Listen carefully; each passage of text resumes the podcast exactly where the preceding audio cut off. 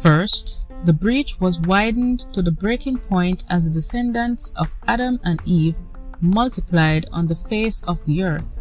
Misusing his God given free will, man had fallen into the ways of sin.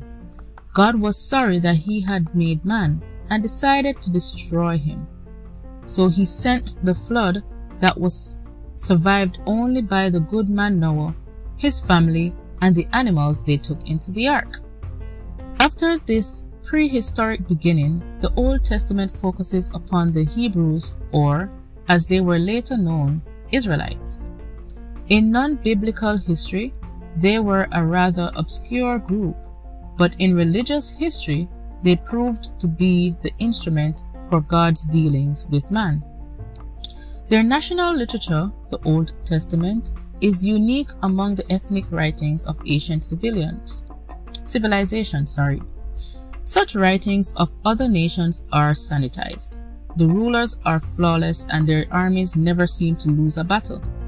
The Old Testament, on the other hand, is the most candid in showing the dark side of man. Yet it has also holds him in higher esteem than many other books. The leaders of Israel are portrayed realistically as flesh and blood, men combining greatness with moral weakness.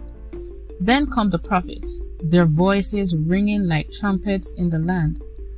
These spokesmen for God appear continually to announce God's judgment and to jerk the nation and its leaders back to righteousness. God, as revealed to the Hebrews, is not only unique in his moral demands and his oneness, monotheism, he is also unique in the lengths to which he goes to redeem his people, the Hebrews or Israelites, and through them, all of the sin-stained mankind. This is why theologians call the Bible salvation history.